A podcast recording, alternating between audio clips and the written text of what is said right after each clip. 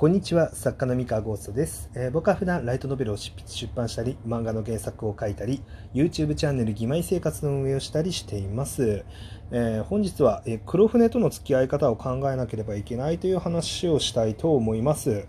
えーとですね、まあ、黒船っていうのは、まあ、一つの市場に対して、え脅威となる新しい、まあ、外側からやってきた、え流れっていうものですね。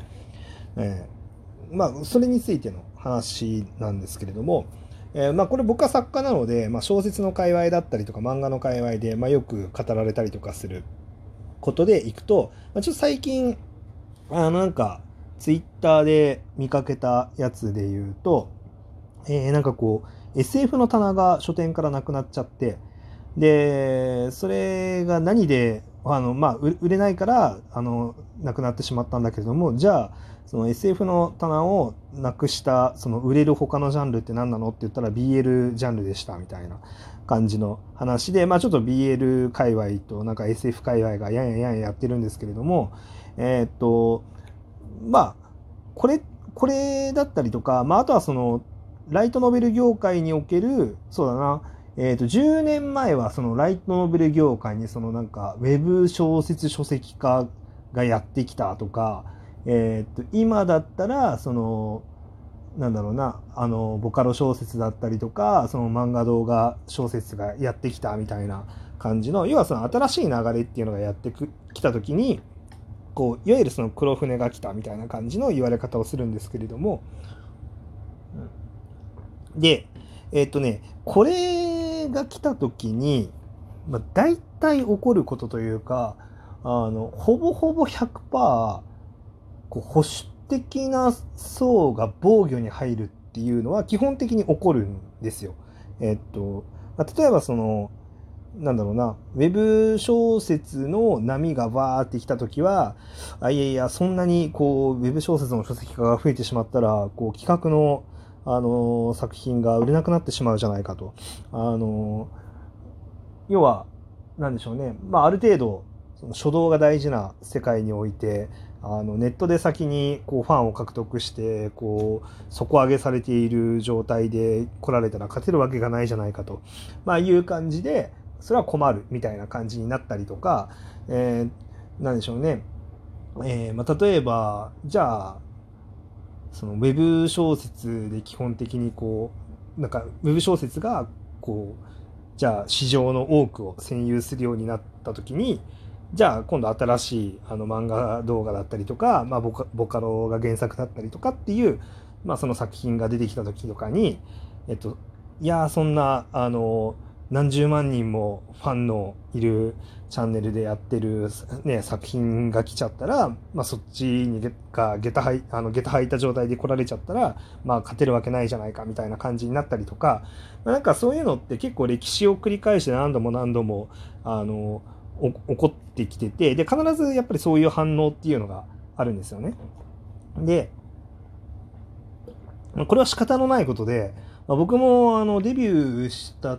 したのが2012年とかなので、ちょうどね、あの、ウェブ小説が台頭し始めた頃だったんですよ。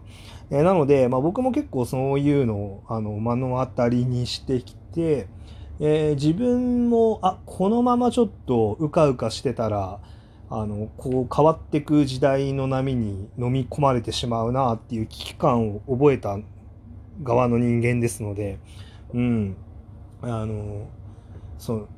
大変だなと思ってたんですけれどもやっぱりそれは当然そういう反応っていうのは起こるんですね。でただあのこれっていうのはこう気をうん気をつけなきゃいけないっていうところでもあってあのじゃあそのムーブメントが起こらなかった場合に何が起きてたかっていうとあの、まあ、緩やかな閉じ込ん化と緩やかな死なんですよ。うん、要はお客さんが入れ替わらん入れ替わってる入れ替わり続けてるっていうそういう生態系がこうちゃんと成立してる業界だったのであればあの大丈夫なんですけどあの基本的にその黒船っていうのはなんでその数字が伸びるのかって言ったら外側のお客さんを連れてきているからあの市場全体が広がるっていうそういうあのロジックなんですよね。あの基本的には。そうでずっと同じ市場のお客さんだけで回している状態だと、まあ、広がらないわけですよ。で広がらない広がらないと何が起こっていくかっていうとあの徐々に徐々にこう減っていくと。まあ、要は新しくあのジャンルのファンになる人の数とそのジャンルに飽きて去っていく人のこのバランスでプラスによってればお客さんが全体で増えていくしマイナスになる要はその辞めてく人数の方が新しく入ってくる人数よりも多くなっちゃうと市場はどんどん縮小しちゃうんですよね。なので新しい人を入れる入れ続ける努力っていうのは基本的にしなきゃいけなくてでいわゆるそのライトノベルだったらじゃあそもそもアニメ化とかコミカライズっていうそのメディアミックスって何でやるのとかななんで必要なのってなってくるとあのそれが一番その新規の流入を呼びやすい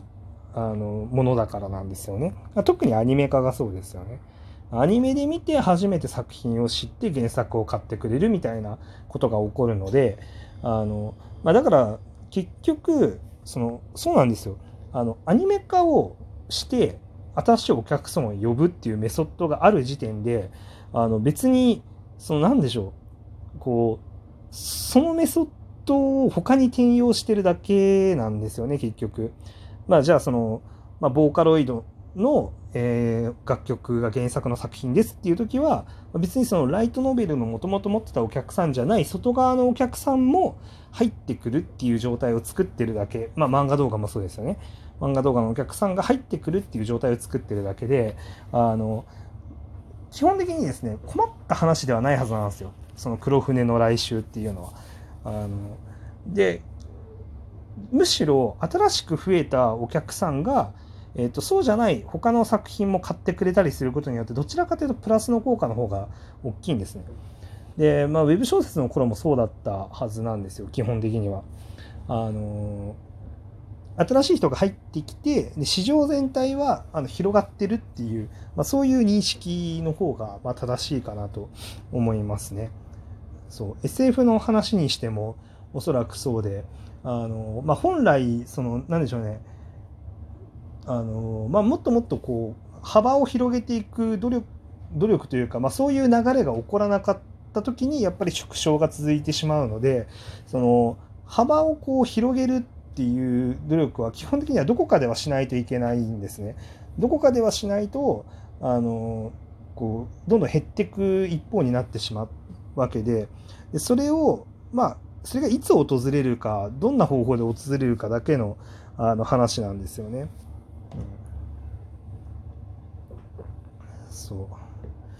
うなんでまあまあ、これ聞いてらっしゃる方にはこう今後作家になりたい方だったりとか今現在作家で活動されてる方や編集さんだったりとかが、まあ、この放送を聞いてると思いますので、えー、っとまあ、こういうなんか時代の変遷だったりとか黒船の、ね、襲来っていうのはあの、まあ、今後も何度も何度も起こるということで、はい、あのこれは絶対に起こるものだと思いますのであの、まあ、どういうこ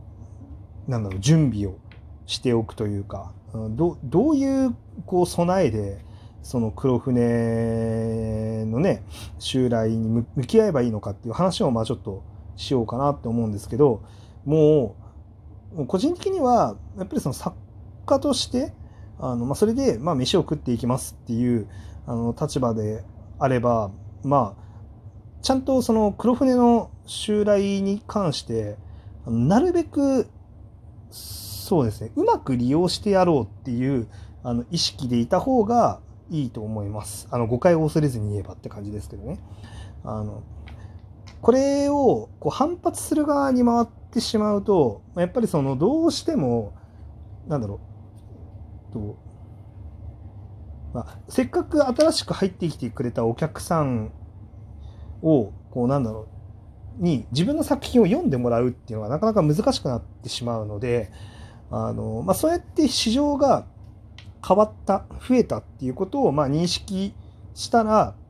じゃあその変わった時代変わった、えー、客層変わったその市場の中でじゃあ自分の作品っていうのはどういうふうに勝負していくべきか。あのそれだどんなんだったら、えー、次のムーブメントを起こせるだろうかとか、まあ、このムーブメントの中であの、ね、どんな結果が残せるかっていうところで、まあ、そのうまく波に乗るというか、うん、あのそうした方がいいんじゃないかなっていうふうには思います。ただあのそういうのは好まないと。あの自分はあくまでもこの保守派というかあのこれまでの歴史的な、まあ、文化的なあのものをどんどん続けていくんだっていうのであればその違う戦い方っていうのはやっぱあるだろうとは思っていてその権威づけの大事さというかその権威っていうものをいかに作っていくかっていうところの努力を多分する必要があってあの一般文芸文学の世界とかっていうのはそれこそ直木賞芥川賞をはじめやっぱりその権威っていうところを強く作ってることによってあのそうそう新しいあの黒船みたいなのが出てこれないようになってるんですよね。そのであの権威のブランディングっていうのをすごいちゃんとやってるからあのなんだろう新しい流れっていうのが起きにくい。起きにくいにもかかわらず圧倒的に強いっていうのを結構できてるのであのああいうことをやうまくあのああいうふうに文化を醸成することに成功すればあのなんだろう自分のやりたい形というかあの自分の保護したいその保守的なやり方っていうのを守ったままあのこある程度閉じた世界だったとしても長く活動できるっていうのはあると思います。そのどちらに振るかかなっていうふうに個人的には思いますっていうお話でございました。はい、えー、以上でございます。それでは皆さんおやすみなさい。失礼します。